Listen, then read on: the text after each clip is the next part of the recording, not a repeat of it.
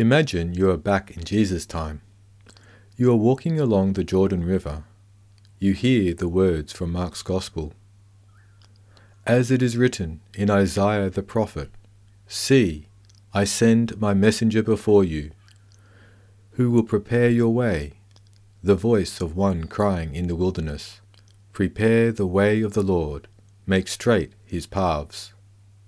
This is the only time Mark makes direct reference to the Old Testament, and the quote is actually not all from the prophet Isaiah, who lived 500 years before Jesus, but from Isaiah, Exodus, and Malachi. But this combination of passages is something they did in those days. It's a little summary of Old Testament teaching on the one who would prepare for Jesus. There are many Old Testament prophecies about Jesus, and every one of them has been fulfilled.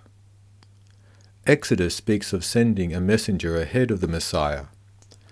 Malachi goes on to warn that there will be disaster for the unprepared leaders of Jerusalem.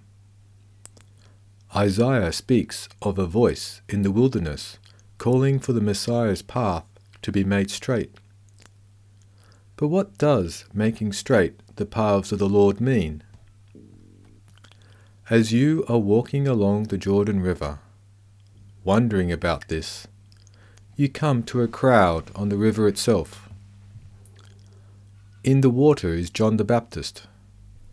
You see that the crowd has come from all over the area of Judea, and also down from Jerusalem. John is wearing clothing made of camel's hair, and has a leather belt around his waist. Elijah the prophet, over 800 years before Jesus, had also worn a garment of hair and a leather belt. Elijah was the greatest of the Old Testament prophets. This area where John is now is where the Israelites had passed into the Promised Land by crossing the river Jordan into Israel. The food he eats also reminds us of this locusts and wild honey. Locust was one of the plagues in Egypt. God promised to lead the Israelites into a land flowing with milk and honey. The very food John eats reminds us of the Exodus, of the past plagues, but the future abundance of God's providence. But what does making straight the paths of the Lord mean? You see a row of people coming to John walking along the river. You see John, full of boldness, proclaiming God's message to repent. You see the people coming to him, sorrowful, with the thoughts and weight of their sins.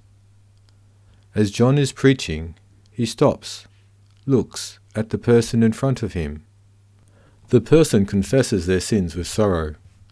John has that thankful expression that this person has come to be set free. He places his hands on the person as a person dips under the water to be baptized by John. You see the person come up, relieved. There is now such an expression of joy, knowing that they are forgiven.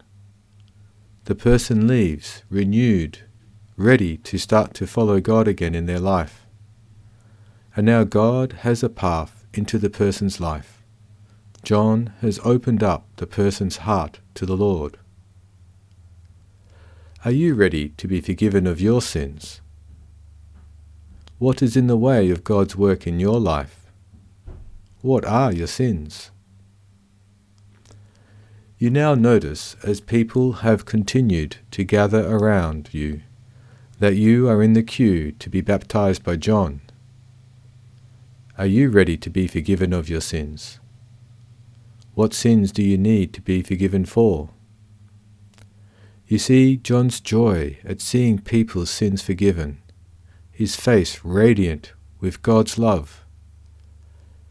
Imagine how good it would be to be baptized by John for the forgiveness of your sins. Just as the person enters the water, so their sins are drowned and washed away, just as they come up from the water, the water that gives life.